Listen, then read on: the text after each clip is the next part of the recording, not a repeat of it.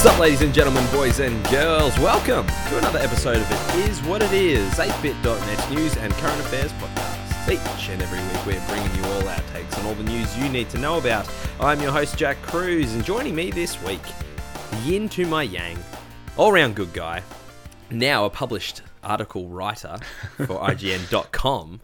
It's your boy, Jono Peck. Thank you, thank you, Jack. I think you're the first person to, to mention that in an intro. I was hoping you would. Th- That's the, the feather in my bow. I can uh, I can uh, One. I can let that one another, go I think it's another. Uh, it's what do they call it? It's another string to your bow. Yeah, sure fe- the feather, in my your cap. Yeah, sorry. I mean, Yeah, yeah. I'm a Um, writer, not a talker. Come on. oh, come on. Uh, what's going on? How are you? Yeah, I'm good. I'm good. It's it's Sunday night. It's uh it's time to, to talk about some news, man. How's uh It is. how's how's things? I'm used to doing Yeah, these in person. I'm, I've, uh, even though we've probably done we've done two two of these in person, but it still feels Mm-hmm. like that's the normal way to do it. Mm, mm, mm. Is your fourth appearance now? it is, yes. Yeah. Good. Good. Good. I'm good. leading the Hell way, right? Uh, you are. Yes, Yeah. you have been. Yeah. Tom. You. Tom was. Tom had had uh, squared the ledger. Yeah. as of last week. He made his third appearance. And um, we've had a couple of repeat guests, Ali Hart and Mr. Brendan White, and um, soon to be Dr. DJ Payne, who will be making his return in a couple of weeks. We're excited for that. Yeah. Um, but uh, yeah, no, you're leading the way. Sammy Deej, yeah. For Sammy Deej, yes, of course. How could I I hope no one overtakes He'll, me. he's going to kill me. That's one that. Thing I'll, I'll say. Jack. If anyone ever overtakes me, we'll have to have words. I appreciate your commitment Yeah. to the show.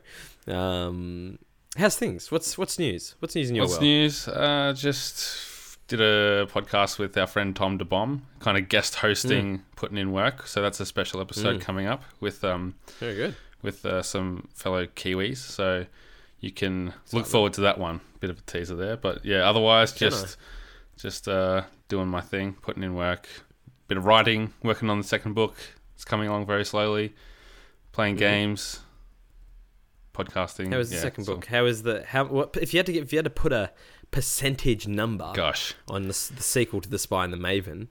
Your uh, I don't think it's won any awards, so I can't really say award-winning book. give it. You But can give how, it an uh, award. Give it the Jack Cruz Award for literature. I feel I should probably finish it first before I give it any kind of Best- award. Best I need first half of a book of 2017. You could say. Yeah, I'll pay that. Yeah, I'll pay that. Um, I What's- need to go on another flight soon, so I need to. Hawaii. I need yeah. to. Uh, We're both Yeah, going to maybe, yeah, Hawaii, Hawaii I'll soon, so not together, but we are. that'll be good. Yes. So, what was the question? What percentage am I? Is, are you asking how much Yeah. I've written? Yeah. Correct. Uh, I've written probably 55 to 60 percent of the sequel. oh, okay. So I'm getting. Cool. I've, I've got to put a big chunk in it. Uh, taking a big chunk Mm. out of it, but that's a first draft. So even if I was 100 percent finished the first draft, I'd still have a lot of work ahead of me. So I'm not patting myself Mm. on the back quite yet. Do you know how it's going to finish, or are you kind of working towards that? Like, what's the Yeah. process for you? Like, So this time around, I'm writing it chronologically, whereas at the first Mm. time I was kind of writing you'd wrote you key wrote parts, like the, yeah. the, yeah the key parts, and then you built the story around and I it. yeah like kind Yeah. of tied the strings together at the end. But Mm. yeah, I'm trying it a bit different this time, and I do know the ending, but I'm not exactly sure how I'm going to get there. Mm, so mm, mm, I mm, think mm, that is that is a, a good way to tackle things sometimes. Like you know, the, the result might be expected, but the way you get there might be might be quite interesting. So we'll see. excellent, good, excellent. I look forward to finishing the first Mm. book and one day reading the Yes, second. I look forward to hearing your thoughts on the spy and the Uh, very good, very good, Jono. Yeah. It's time for some Rapid fire. rapid fire news. Rapid As always, thank you, thank you for the uh, the soundbite. Um, You're welcome. Now let's get into it. Let's get into it. Food chain. First story. Food chain IHOP Mm. changes its name to iHob. Not as catchy, This is it? a. No, it's not. I think This was an interesting yeah. little story. It's one of the best things about The- IHOP is saying IHOP. I think it's like Yeah. one of the appeals. Yep. Yep. Yep. So this was the um, this is the International House of Pancakes has changed has rebranded and changed its name to IHOB, and there was a bit of there's a bit of hullabaloo. People were upset as they do on the internet. People seem to get upset about things, and the, there was a bit of mystery around what it was, what the B was going to stand for, and some were speculating perhaps it was the International House of Breakfast or burritos or something like that. But turns out it's burgers, International House of Burgers. Uh, this is. Uh, uh, I mean, I just found this like a quite a little a funny little story, but um, it's only temporary. But it's drummed up quite a lot of uh, media for them, so it's an interesting. I found it to be an hmm. interesting sort of marketing exercise.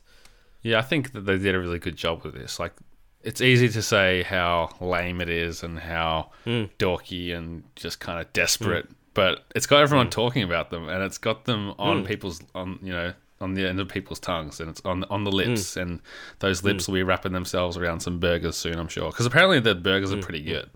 I've never been Yeah, to IHOP, yeah. but yeah, what do you think? What do you think about the actual reveal? Yeah, I thought it was. I mean, I thought it was fine. Like again, I just I I more was like when it when it was happening because obviously we're in Australia and IHOP is only uh, America and Canada. Yes. so they're not even Not though they're very the international. international house of. Yeah, it's kind of like maybe we maybe they should change it to the to the M Hop the multinational. or, I don't know. Um, but I think I think I think it was just really it was just one of those clever sort of. It was nothing.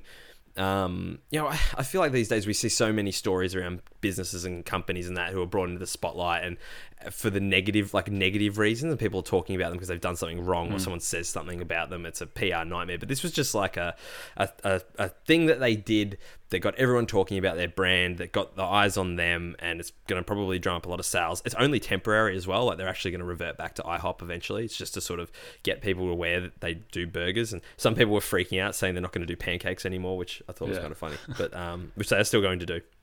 But uh, nevertheless, just a just a fun little story to kick it off. Yeah, Next story. Jono. Absolutely. Next story. After a nine year old girl was entered into rehab, concerns have been raised about video game addiction as the Fortnite phenomenon takes over the youth of today. Now, Jono, yes, this was a so this this this controversy has sort of drummed up um, and normally you know we talk a lot about a lot of international things but the, this is a worldwide controversy at the moment drummed up by our very own today show they had a so-called expert on to talk about the addiction of Fortnite and um, did you see, you saw the interview the yeah. the I watched some of that. on? Yes.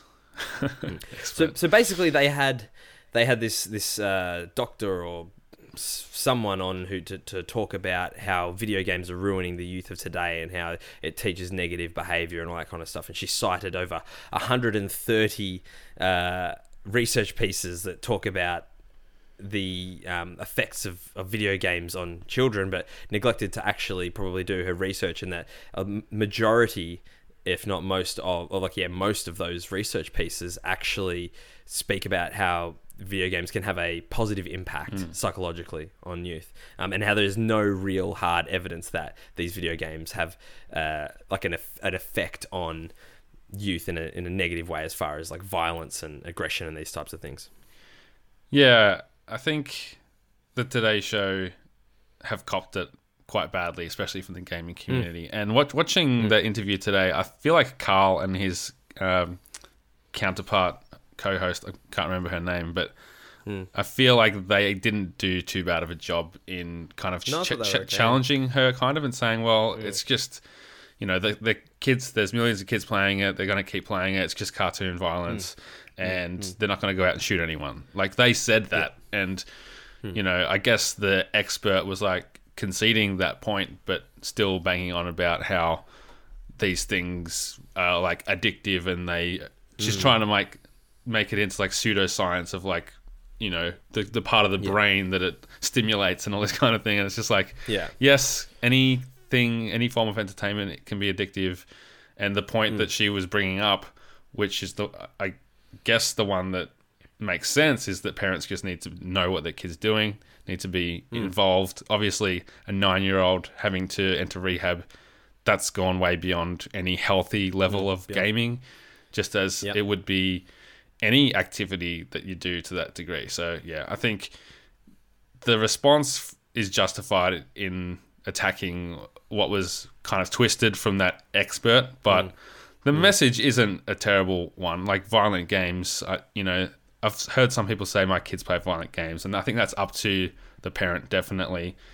But Yep. I also feel like yeah, maybe kids shouldn't play all games. That's why we have rating systems. That's why we have parents who are there to decide whether it's appropriate for their children or if you know it's something they should do in small portions or under supervision. I remember telling you about uh, going to visit my brother's family and my nephew. He loves playing uh, Rocket League and stuff like that, and I love playing with him. But s- snuck away and noticed he was he was playing Fortnite without anyone around, and I was like, "Are you meant to be playing this?" He's only like five years old, and it turns I found out yeah, he's not meant to play that when Dad's not around. So yeah, yeah, yeah. um, the thing that annoyed me the most about this, uh, specifically this interview, was the misrepresentation of facts yeah. that this lady did, and, and the fear mongering.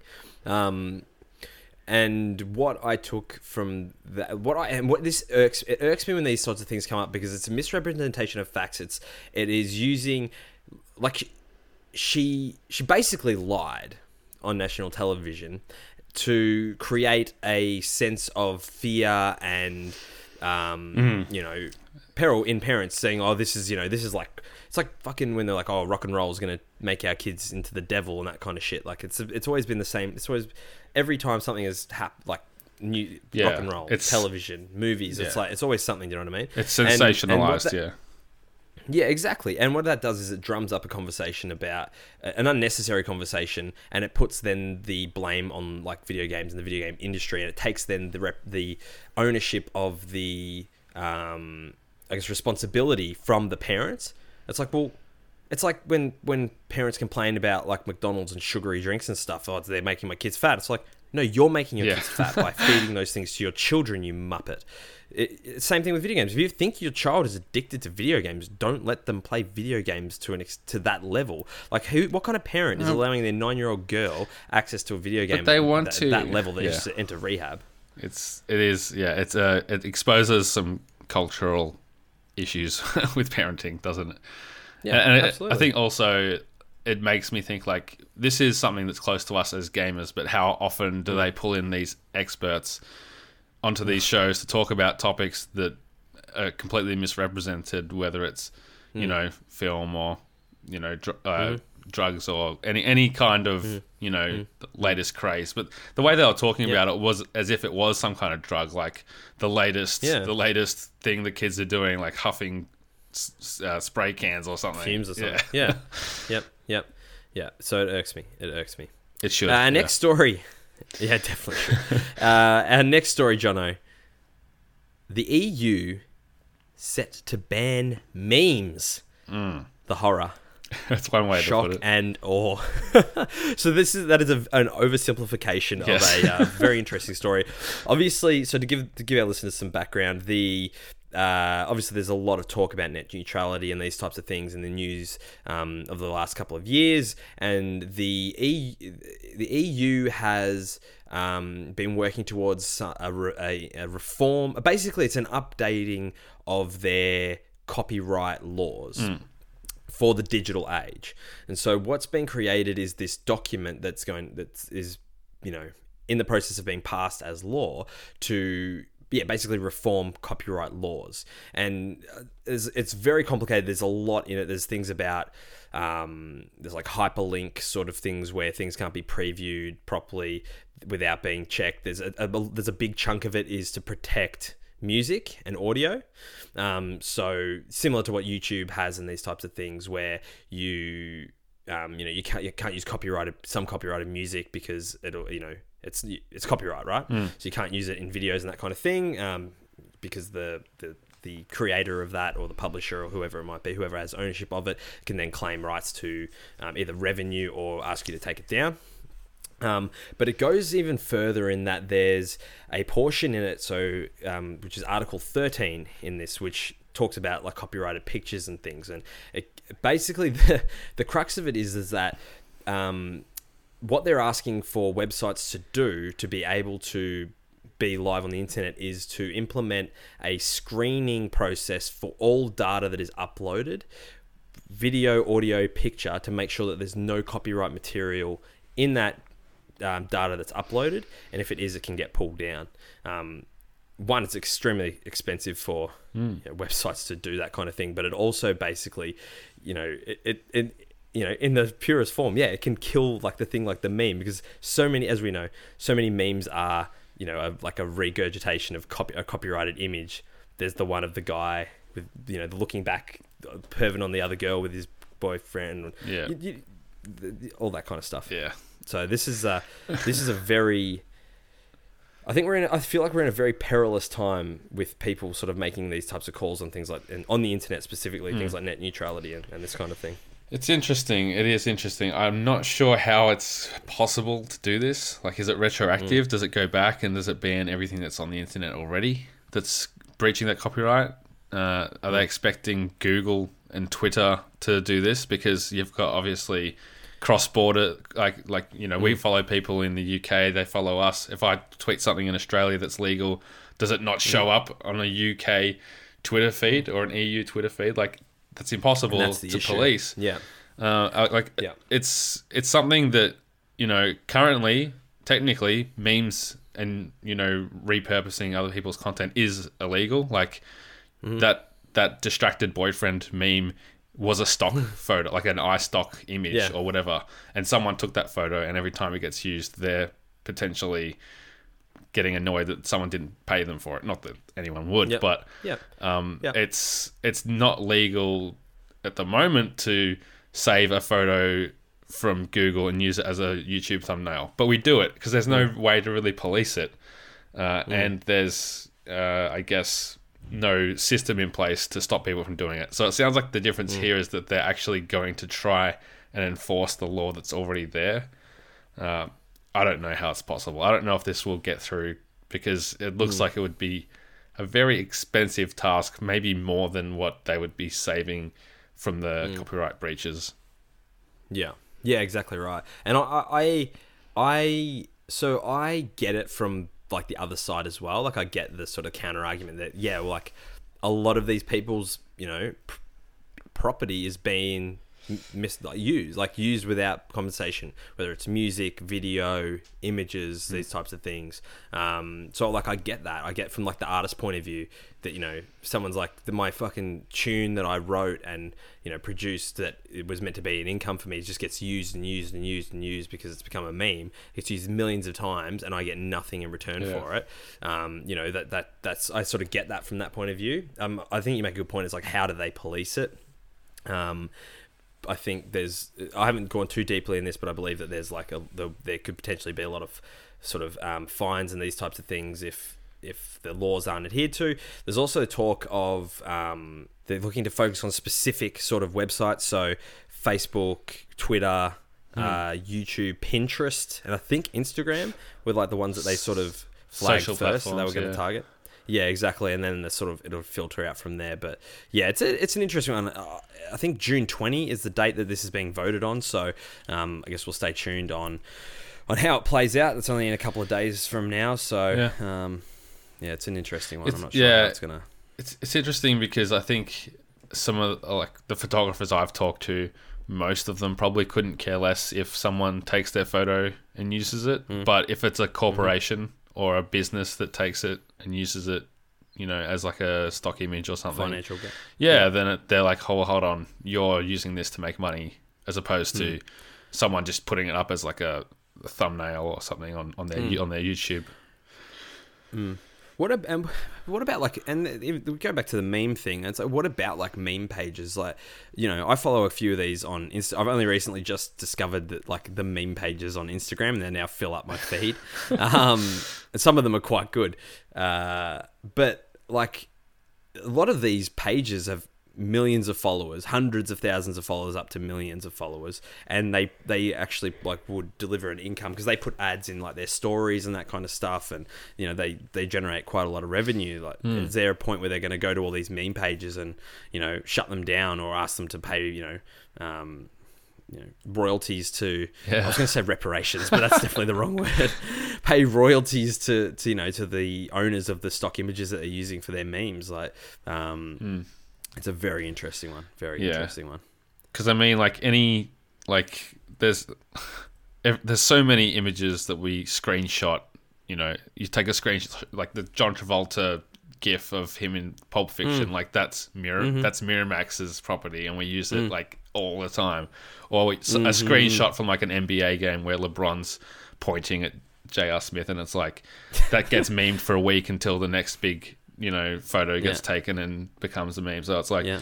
yeah, they literally all are copyrighted to someone. Like there's Mm. a photographer that took that, and there's no way to kind of pay them for it that I know. I wouldn't even know how to pay for that if I wanted to. So yeah, it, it Mm. interesting, and um, I wonder, I do wonder how this, How this is going to pan out. yeah, and whether it's a sign of what could happen elsewhere too.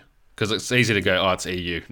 That's all right. Let, yeah, let them stuff the things up. a the internet's a worldwide thing, so it's Mm. sort of like it'll it'll it'll filter through and affect us. Um, Yeah. And last piece of rapid fire news: um, a really really horrible story. Twenty two year old Melbourne comedian Eurydice Dixon is raped and murdered uh, while walking home from a comedy gig, only nine hundred meters from her home. Um, this is really just a fucking shocking story. Um, happened just this past week in, in our hometown, Melbourne. Um, you know, a young young girl just taken Walking home know, from work. in a- in- yeah, you know, in in a public, in you know, in a fairly public place, you know, Princes Park, um, which you know, hundreds of people walk through. Like my best friend runs in that park often, walks through there. Like it's, um, you know, it's it's a horrible thought.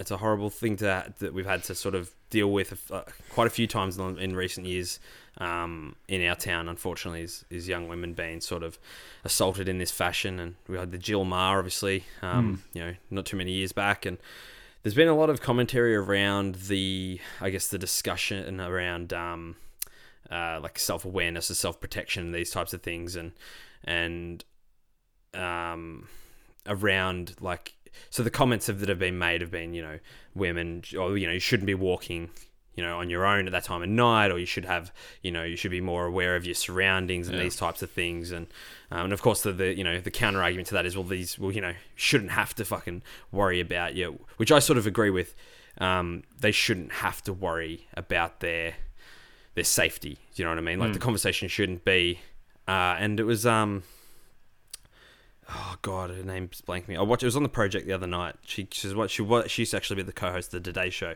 Lisa, Lisa Wilkinson. Yeah, Lisa Wilkinson. Yeah, That sounds right. she she's she said sort of made the comments like you know why don't we stop telling our girls to be careful and protect themselves walking why don't we start telling our boys not to rape and murder women um, and it's a really sort of poignant point and it's it's such a hard one because like I find myself doing it all the time. Like if my partner goes for a walk or something it's like you know be careful keep your phone on you.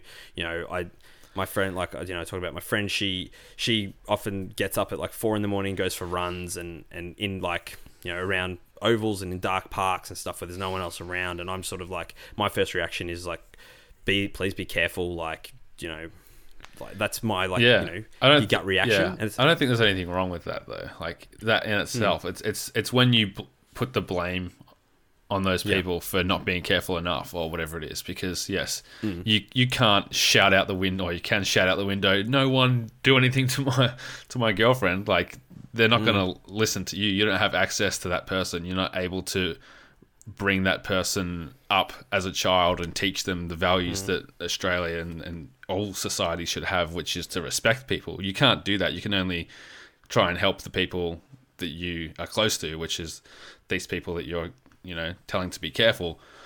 Uh, I think it's it's a really tough one because it's it's so easy to say, well, it's important to teach people to respect everyone, and we do. I think we do that. I think we should do that more. But the people who commit these crimes, this guy was nineteen year old guy, and you know, if he has, it's like I imagine you have to have severe like mental problems to commit hmm. such a heinous act.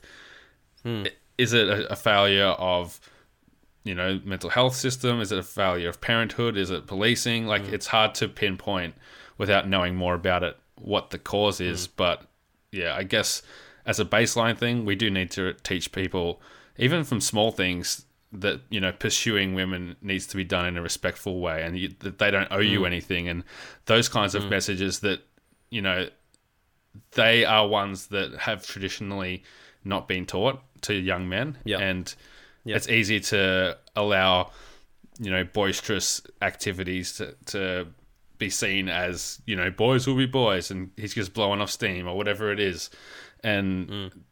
if those things aren't kept in check when it is what people might perceive as innocent flirting or you know having a crack at, at the the chicks or whatever it can turn mm. into this kind of thing when people become entitled or maybe they do have some kind of breakdown of, of their mental health. So i think like mm. it's a it's a hard thing to kind of sum up in a minute or so that I've been talking, but there's a lot of things that need to be really just looked at at, at that level. Yeah, absolutely. Um, yeah, you make a good point around some of just maybe those more respectful conversations and mm. stuff around like, you know, that sort of how to treat women and pursuing them in a respectful way and that kind of thing. And um, I mean, obviously, to do something like what this this guy did, you have to like you ha- you cannot be sound of mind to do something like that. Like, do you know what I mean? Like, Yeah. you almost as a default, like I can't think of. Like you can't, like it's, just, do you know what I mean? Like you just can't It's be impossible. You can't actually be, yeah, sane and do something like that. Um, so, yeah, it's it's just a horrible one. Um, there'll be a vigil held uh, as of posting this episode tonight, Monday night, five thirty, Princes Park. I will be attending, um, so I'm going to go down and sort of pay my respects. This, this happens too much. Um, it's happened way too many times in my town, like my city, my home city, and you know I hope it never has to happen again. And um, you know where the issue sort of begins and ends is sort of I, I don't know where to start or end with it, but um, yeah, it's we just yeah I don't know what we can do. I don't I don't know what the answer is, but I think it's I think it needs to start with education of men from a from a younger age. You know, drilling it into them these sorts of things, but yeah, again, like where does the men, then the mental health sort of aspect come into it? Like Yeah. I mean, tell a crazy person. yeah, you've got a son, so that's a one place you can start is by bringing up uh the next generation to be better than ours, hopefully. Too, too true, too true. All right, Jono, let's move on to our main topic. Yeah. It happened. It finally happened. The North Korea summit between Donald Trump and Kim Jong Un finally took place in Singapore this week, and the political theatre was truly something to behold. Mm. The on again, off again meeting on face value delivered what was promised. A promise, in fact, of denuclearization of the Korean peninsula. There's a hell of a lot to unpack here, Jono. Did the US give up too much for not much at all? Can we trust North Korea? Was Trump too soft on a heinous dictator? And are we being too harsh on Trump? Jono, Yes. where do you fall on the Korea summit? Where As do a- I as a- fall? I've got, a, I've got a, I've got a heap of talking points that I want to get through, Sure. but I want to know just quick snapshot. What are your feelings on it? I feel like there's a lot to get into, but I feel on on surface it's very much a what's the word? I don't want to say marketing because it's not marketing; it's politics. But I think it was very much a superficial uh, It was- meeting. it was a PR stunt. Yeah, I, I guess that would be a good way to put it. And not to say that Hmm. they didn't have important discussions. Not to say that it's not. Repre- I guess what I would say is it's a symbolic uh, meeting Hmm. more than some kind of practical. We're going to solve all the problems between these two countries. Hmm. Um, I think that just the fact of him meeting, in some people's minds, is a huge win. Uh, but Yep. I definitely think it's Trump saying, "I'm going to do something that no one's done before," and it's very much symbolism that we're looking at here. And th- from the handshake to, you know, Trump saluting the military officer that apparently he wasn't meant to do, but who really cares? yeah, I, I think there's a, a lot of uh, symbolic things happening in this kind of meeting. So, so what do you? What was your take? Yep. Um, I'm a bit sort of mixed. I'm sort of somewhere in the middle. I think I, I really think that from a like you said a symbolism point of view, what this sort of represents, uh, and even if you take it away from like the Western world, like hearing some accounts of South Korean people who like their reactions to this was just of utter joy um, and relief that like so they South the South um, South Koreans have a um, a saying that the um, what is it? Is it half? Oh, no, I think the hardest thing in a journey is to take the first step. Uh-huh. So yeah, how does it go? The hardest the hardest thing in a journey is to take the first step, but once you've taken the first step, you're halfway to the end. So their sort of feeling on that is that this is such a that they've been at war with the North for so long that you know families have been torn apart, people have been you know captured and killed, and all this terrible stuff that's happened over the last 50, 60 years that. Um, this in itself was just meant so much to them that they can now finally have the prospect of peace. Um, so, you know, we look at it from a very cynical point of view from the Western world. We go, oh, it's political theater, it's a PR stunt, it's, you know, it's this, it's that. Trump did this, Trump said that, Kim's not going to do this, Kim's not going to do that. But the Korean people look at it and go, we finally have a chance at peace, um, and I think that's really, I think that's a really important thing to note. Um, you know, their perspective on it. Obviously, sometimes we sort of forget that point of view. Uh, from a pure nuts and bolts point, I think I, I mean, I, I, I've said this numerous times on this show, but I don't fully trust North Korea, and I won't. Um, there's some things I think, as a whole, North, uh, America probably gave up too much for not little, really yeah. much at all. And when you get into the nuts and bolts of it, that kind of stuff starts to sort of filter out. Um, however, I'm I'm optimistic that this can potentially get to a point of uh, the denuclearization of North Korea. I'm optimistic about it. If this can continue, if to, to go from where we were Hmm. with fire and fury, and my nuclear button's bigger than your nuclear button, Rocket to them meeting yeah. and shaking, yeah, Rocket Man, to them meeting and shaking hands, and and this actually being a thing, like. To think where we were to where we are now is quite significant, I think. So, Hmm. to think where we are now, where could we could be in six months, could be a much sort of brighter place.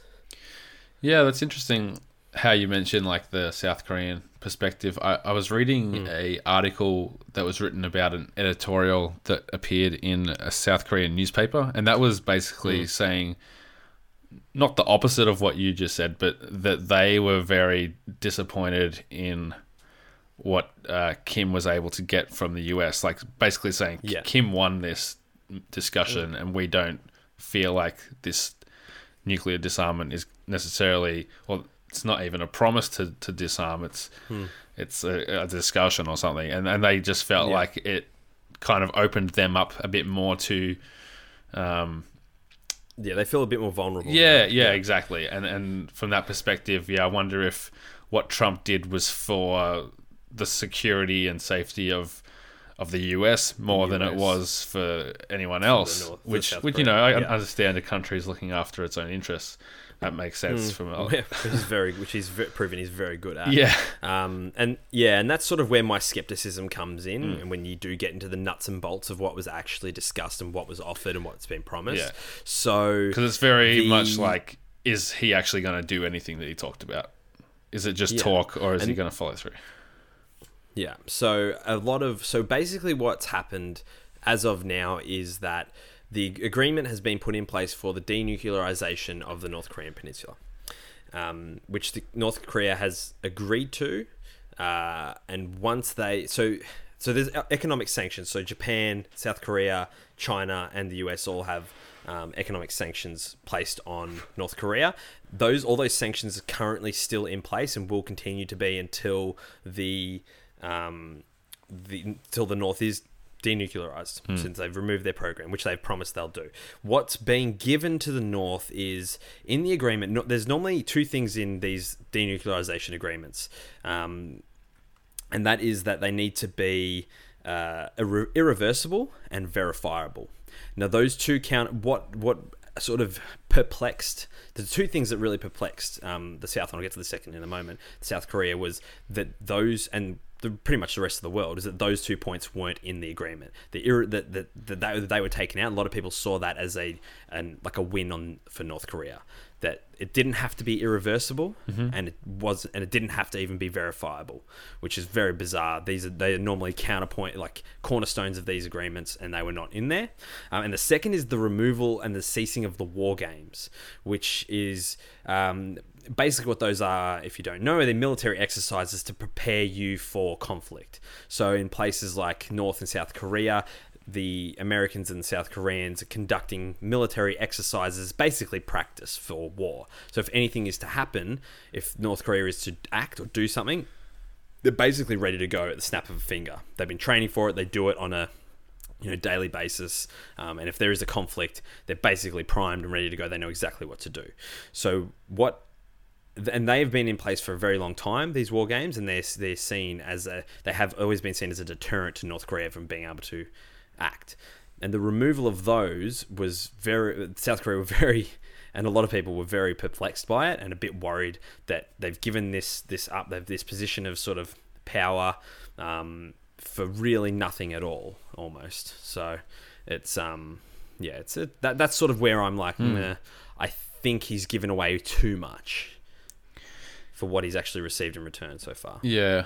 I mean, it's easy to kind of gamify this and and make it into like you know Godzilla versus King Kong, Alien versus Predator, mm. and who who won? Like, there's a got to be a winner, and I think Yeah. the same way that people talk about like like did PlayStation win E3 and it's Mm. it's it's not always as black and white as saying there's a winner and a loser because I'm sure Mm-hmm. they both probably feel like they walked away with something Mm. significant they both probably feel like they Mm-hmm. gave something up and they had both achieved a lot by just the fact that they met so from that Mm-hmm. perspective yeah I do wonder uh, and I'm sure we'll be hearing about it for a long time how Trump feels he like they're probably both thinking that they got the the good end of the stick. And i don't know do you do you think that this is just the first of of many kinds of meetings like this for for trump and and, and kim? Yeah, I think it has to be. Like, I think it has to be like um, Mike Pompeo will get involved as well, and um, obviously it'll be you know a lot of it will be left to the um, you know the international affairs sort of you know people to sort out. Um, but yeah, I, I mean, I think it has to be, and this is, and they've both made the point that this isn't like you know, this isn't one and done. This is the start of a long process. So I think probably you know, from a, if I'm looking at it from a completely um, unbiased sort of trying to be part as, as you know, as in the middle as I can be, it's Trump maybe knowing his audience with Kim, knowing how you know erratic they can be and irrational he can be, and you know maybe playing to his ego, playing to you know offering up a bit more at the start to get him comfortable, to get him cooperating, to perhaps get exactly what they want in the long run, because he did make it very clear that this isn't one and done. This is going to be a long term thing. So from that point of view, I can sort of see that.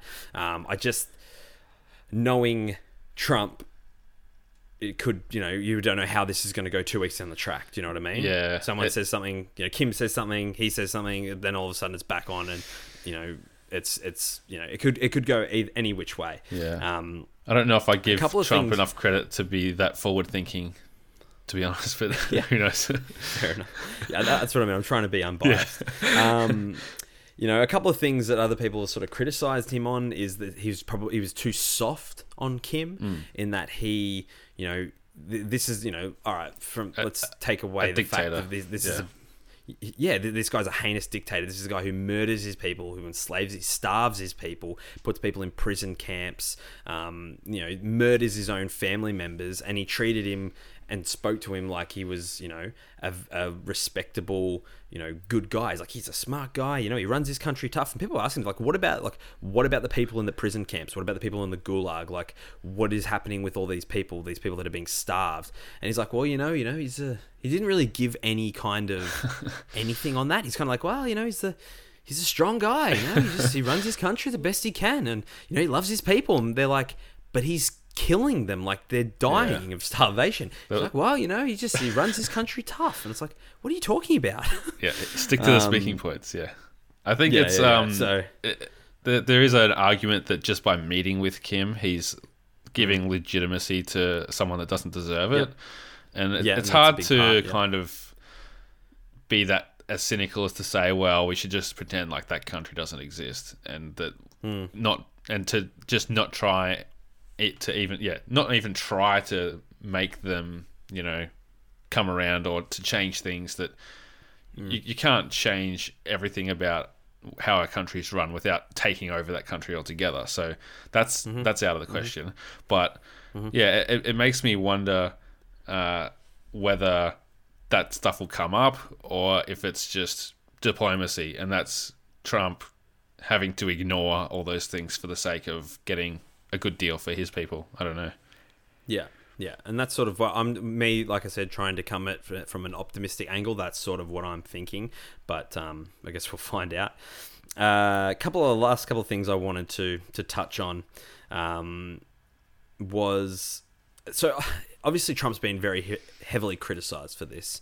Um, you know the way that it was handled, how soft he was, what he's given up, etc., and so on. My question now that I pose is: Would we be would we be being would or would the media and everyone society everyone whoever's commentating on this would we be, be would we be be What are you doing? would we be being as I was having a stroke for a second then. Would we be being as harsh if this was Obama Right. or if this was Hillary or if this was someone else? Hmm.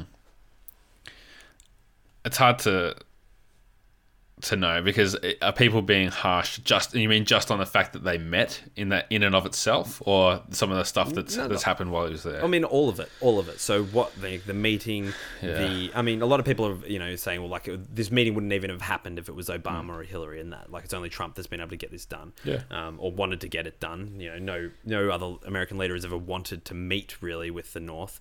Um, Hmm. But then the yeah, so like if you know if this was Hillary or if this was Obama who went over and had these talks and gave away what what Trump's given away, you know, from the start, like would would he would we be criticizing as heavily?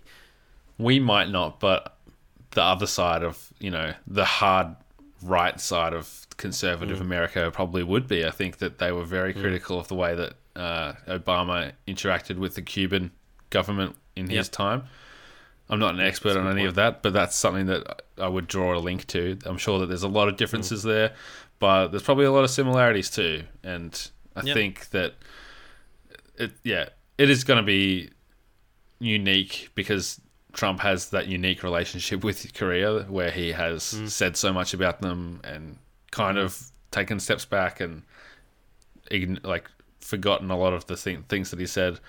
But yeah, what do you think?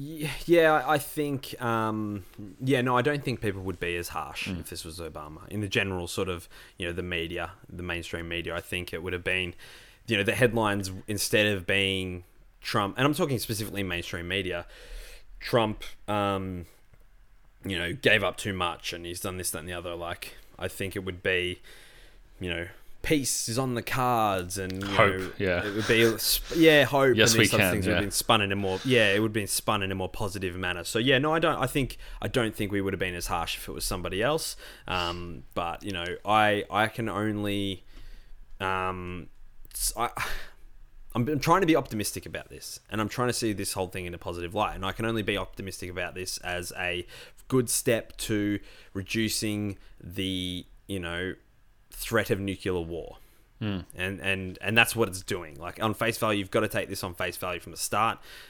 That's what I think is. That's what I hope is happening, or what will happen. Now he's just got to go back and fix Iran, and then we're good. um, so yeah. it'll be very interesting. Last thing I want to touch on on this was the um, that brilliant moment um, when they're standing at the table, and it's been memed to around that They said this is the most office moment Yeah. that's happened since the the show was cancelled. So basically, if you haven't seen the clip, go and find it. It's all over the internet. It's absolutely brilliant. Trump's standing at the table, and he's like. He's like, you got a good shot of us. We all look handsome and thin and perfect and great, and and the camera's sort of like panning around, like almost exactly how it does, like in things like The Office Yeah, and Modern Family. it zooms in on, stuff on Kim. and and then zooms in on Kim, and he's just got this like deer in the headlights look of like, what's going on? And it was just a per- it was a perfect moment. It was quite hilarious. Clearly doesn't understand English, so No. Oh, maybe he does, No. but he does use an interpreter. We know that much. So yeah, he's probably like, yeah, "What did he say?" Uh, there was there was another great moment that I should mention. I don't know if you saw this clip, but it was Trump talking to reporters about uh, agreeing to bring back remains or discussing bringing back remains of soldiers from the Korean War. Oh yeah. and he's talking about how how many people like many many many people in the campaign asked me to you know bring back my son and bring back my my my kids from from the war the war ended in 1963 so i don't know who how many of you know those soldiers parents are still knocking around and getting out to trump rallies but Yeah. it, it, it, it sounds like kind of a, a ludicrous thing to say that uh, to try and spin it that way. Yeah. They'd have to be at least like 102 years old if their kids were like 18 when they went over. Uh, absolutely. Uh, Jono. Mm. Couple of listener questions for oh, us. we got that to come. Let's our do it. first, Mm. Uh, our first. This is more of a listener statement. This one comes from Lizzie DeLacy. And She writes in, and, and this one's directed at Thomas Marshall uh, in regards to something we spoke about last week. And she says, Thomas Marshall, I think your wacky idea about learning something every week is awesome. That is a show I'd be keen to listen to. Obviously, in reference to the original idea for the Pleasure Explosion podcast, which was for everyone to learn something new in the week and then come in and discuss it. And like I said last week, we're all like, that sounds like a great idea. And they were like, we thought about it, like, that actually sounds like a lot of work. How about we just catch up and Talk, talk shit yeah. for an hour? Yeah. There's something So, there, um, Tom. there's something there, Tom. There's always, as, there's always a spot for you in the 8-bit collective. Yeah. If you want to revive that one, Tom. Get off your ass. Uh, and Brendan White also writes in and asks, are super teams a good thing for professional sports? And he also says, also, hi, and I love you both. EXO. we love you I too, too, Brendan. BW. Super teams. Uh, Yeah. Super teams. I'm assuming he's referring to things as such as like the um, the uh, the San Francisco Golden uh, State the Warriors? Golden State. Yeah. Yeah, we're seeing a lot of in the NBA. It's a lot easier to team up because it's uh, you know a, a starting lineup of five players that can have a great hmm. impact, especially when two or three of them come together. We saw it with Miami and hmm. LeBron joining Wade and Bosh there, and yeah, hmm. it, it can have a, a huge effect on on the game and how competitive it is. Are they good? Was that the question? I th- I think that they're Are they good. good for sport? Yeah, I mean uh, if you took away the the Warriors, you took away the Heat from the last ten years, I think it would be a lot less interesting. It's good to have a villain sometimes. Really? Yeah, I, I do. Uh, it's good to have. You don't think it gets boring for people to see the same teams win every single year? Um, Because well, I do. They, like we, they so don't. I'm an, though. I'm an ab- like the the Warriors. Well, the Warriors have won a lot. they've like won three out like of four, and Hmm. they very easily been- could have been beaten. They went to Game Seven in the Houston in the Houston series, which was Hmm. only really, you know, it was very wire close. Like what's the word? Razor close, Down to the razor wire. thin close, right down to the wire, right until uh, the Rockets. Uh, another string to your feather cap. uh, until Chris Paul went down, and you know that kind of made it obvious that the Warriors were going to win. So you know, I think, Hmm.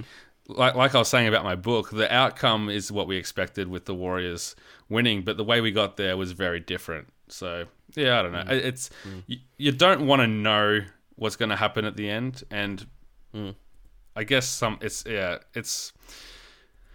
We could talk about this for a very long time, but I think ultimately the, the point is that players can dictate their future, they can dictate where they want to live, and that's the way that it should be, like any workplace, in my opinion. But Mm-hmm, as long as they're not breaking any rules to do it, that's the thing. And if there's Yeah, a problem with the yeah. rules, then they just need to change the, the, the salary Yeah. cap and all that kind of thing. So I, I personally, I'm not a fan of it. I prefer for it to be a bit more like, like as a AFL fan, we had the three years in a row where Hawthorn won every single. Like I think they played in five out of six grand finals, won three. Um, so, uh, no, sorry, it was like four out of five and won three.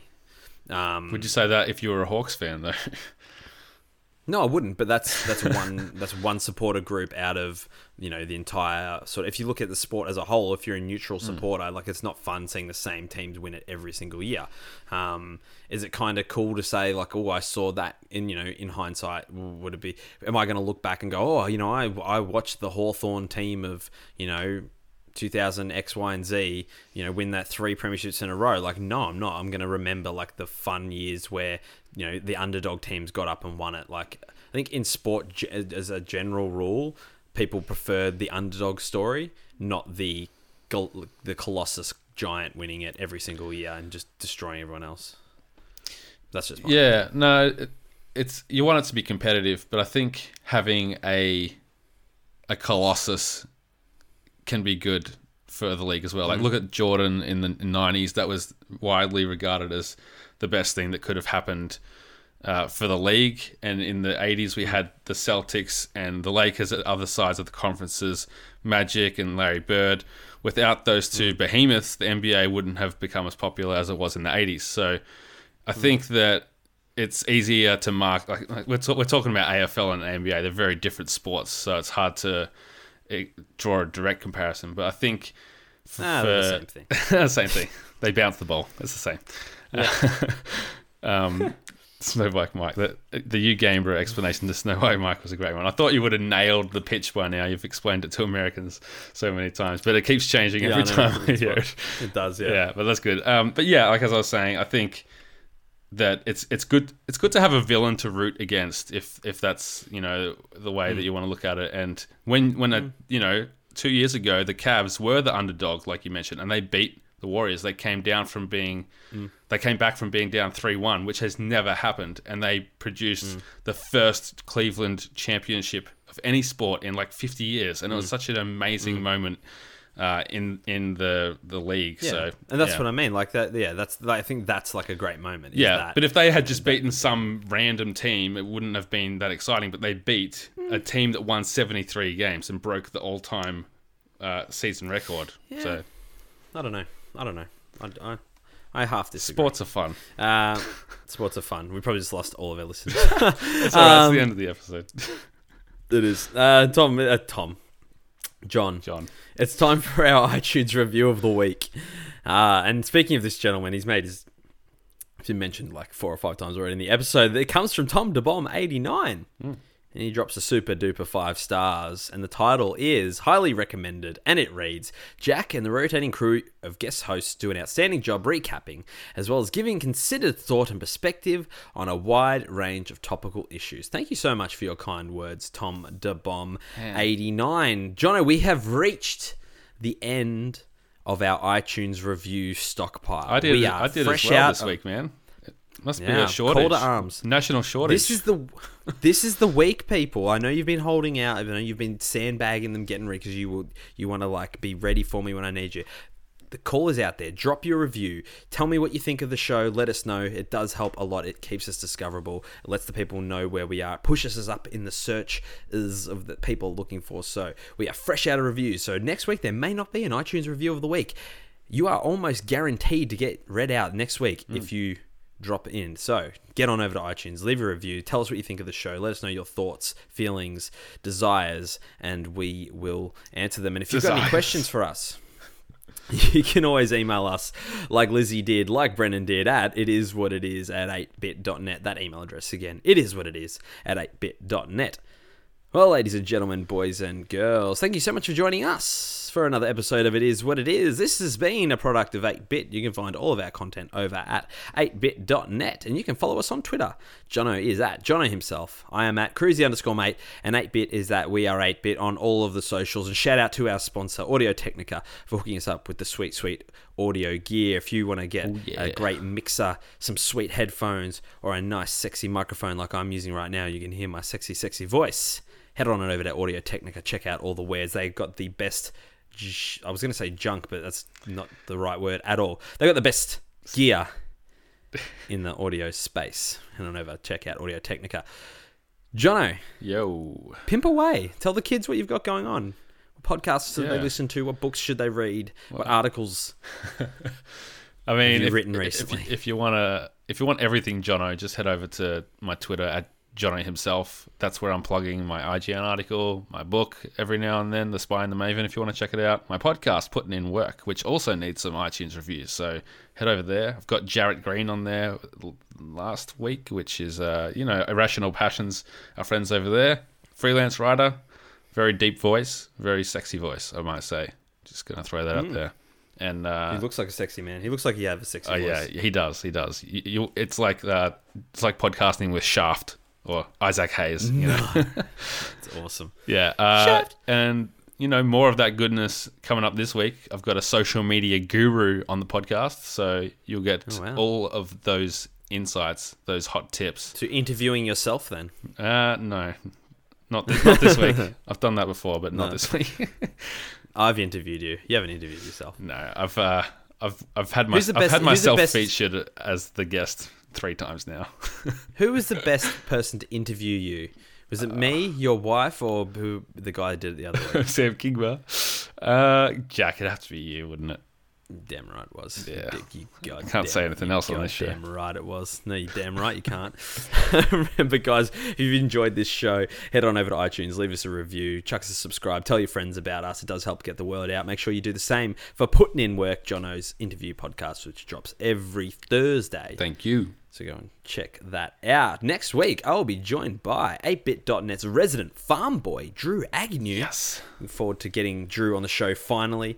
One of my favorite people in the world. So it's going to be awesome to have him on. Remember, if you've got any questions for myself or Drew for next week, you can email us at it is what it is at 8bit.net. I T I S W H A T I T I S at 8bit.net. I just, when I was reading, Jono, funny story.